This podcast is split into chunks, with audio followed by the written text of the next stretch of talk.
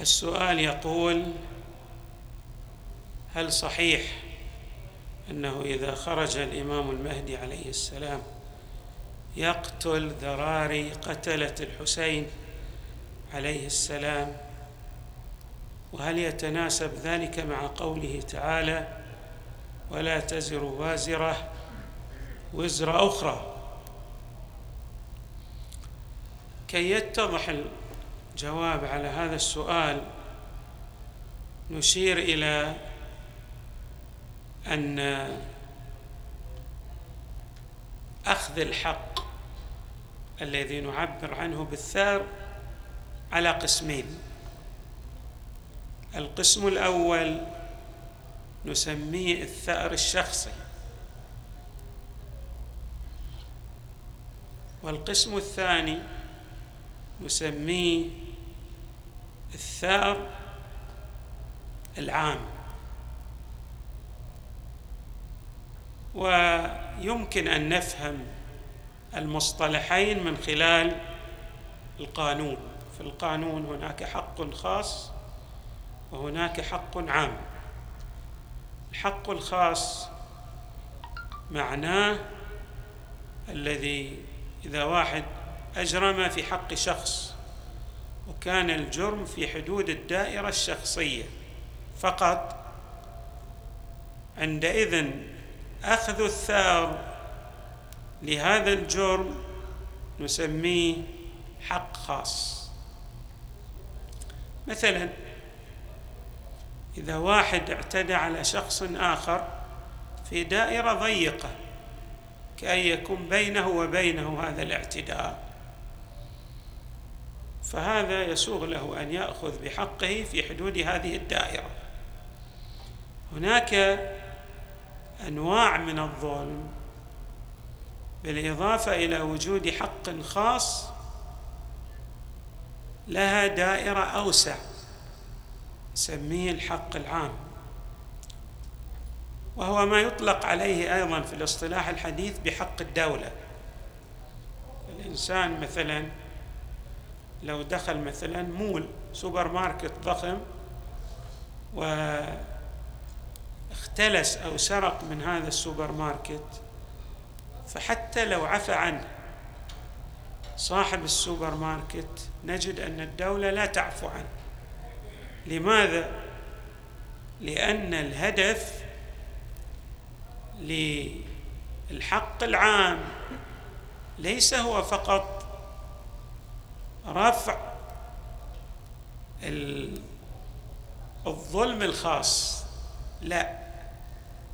الهدف من ذلك هو ردع الجريمة بنحو عام بمعنى أن لا يتكرر هذا الظلم مرة ثانية أو ثالثة في حق الغير. هذا يطلق عليه في الاصطلاح القانوني بالحق العام. فإذا هذا الحق العام نجد عادة أن الدول لا تتنازل عنه وإذا أراد أن الدولة إذا أرادت أن تتنازل عنه تطبق جزء من العقاب ومن ثم يتنازل مثلا رئيس الجمهورية أو السلطان أو الملك بمرسوم يعني يصدر عفو. ومعنى ذلك أن جزء من حق الدولة أو الردع قد تحقق نأتي هنا بالنسبة للإمام المهدي عليه السلام إذا خرج باعتباره هو سلطان العالم والموكول إليه إقامة العدل الإلهي العام في اصقاع المأمورة. فهو ماذا؟ يطبق مسألة الأخذ بالحق العام بمعنى أنه يردع الظلم بأي نوع من الأنواع. هذه المسألة ينبغي أن نكون على دراية منها. بالإضافة إلى مسألة أخرى ترتبط وتلتقي مع هذه المسألة. المسألة الأخرى أن الرضا بالجرم يساوق الجرم في الميزان الإلهي. من هنا جاء قوله تعالى في سورة الشمس فكذبوه فعقروها فدمدم عليهم ربهم, ربهم بذنبهم فسواها. روي عن علي عليه السلام أيها الناس إنما يجمع الناس الرضا والسخط وإنما عقر ناقة ثمود رجل واحد فعمهم الله بالعذاب لما عموه بالرضا. وجاء شخص إلى أمير المؤمنين عليه السلام عند انتصاره في صفين أو في النهروان. وكان الانتصار يعني ظاهر وبارز. فقال لعلي عليه السلام مخاطبا إياه وددت أن أخي فلانا كان شا كان معنا أو شاهدنا ليرى ما نصرك الله به على أعدائك. فقال علي عليه السلام لهذا المحب أهوى أخيك معنا؟ هذا الذي تحب أن يكون معنا. هو أيضا من محبينا. يهوانا كما تهوانا أنت. قال مخاطبا لعلي عليه السلام نعم هوى الحب لك يا علي. قال علي عليه السلام إذا كان ذلك فهو معنا فقد شهدنا ولقد شهدنا في عسكرنا هذا أقوام في أصلاب الرجال وأرحام النساء سيرعف بهم الزمان ويقوى بهم الإيمان. يعني حتى الأجيال القادمة التي تكون محبة لهذا الانتصار لعلي عليه السلام ستكون شركاء في هذا النصر. من أحب عمل قوم أشرك فيه. ولهذا نخاطب الإمام المهدي. نقول في دعاء الندبة أين الطالب بذحول الأنبياء وأبناء الأنبياء؟ أين الطالب بدم المقتول بكربلاء؟ الذحول ما معناها؟ جمع ذحل والمقصود به هو الثأر يعني أين الطالب بالظلم بالظلمات, بالظلامات؟ جمع ظلم. ظلامة وظلامة ظلامات. هذه الظلمات أو الظلامات المتعددة من الذي يضع حدا لها ويأخذ بالثأر. المخاطب هو الإمام المهدي. أين الطالب بذحول الأنبياء وأبناء الأنبياء؟ أين الطالب بدم المقتول؟ بكربلاء. وفي الزيارة أيضا له السلام عليك يا طالب ثأر الأنبياء وأبناء الأنبياء. والثائر بدم المقتول بكربلاء. بل أكثر من ذلك هناك شيء يسمى يعني البنية. أريد أن أوضح هذا يعني تأصل الملكة. ما معنى تأصل الملكة؟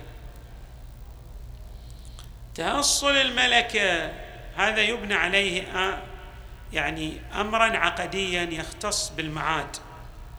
ترون مثلا الذي يذنب بعض الذنوب ويصر على ذلك الذنب فيموت على ذلك الذنب. بعض الذنوب توجب الخلود في النار. يا ترى هو كم عصى الله في هذه الدنيا؟ برهة زمنية محدودة.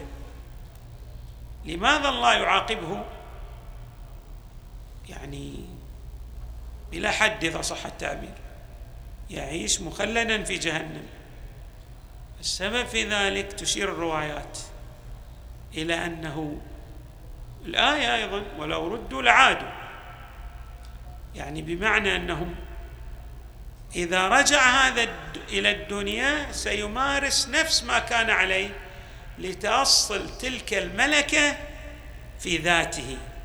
يعني أن كن الوجود لهذا الإنسان العاصي ترسخت فيه تلك المعصية فيستحق بذلك الخلود في النار وتعبر عن ذلك الروايات بهذا التعبير إنهم يعني يجزون بنواياهم.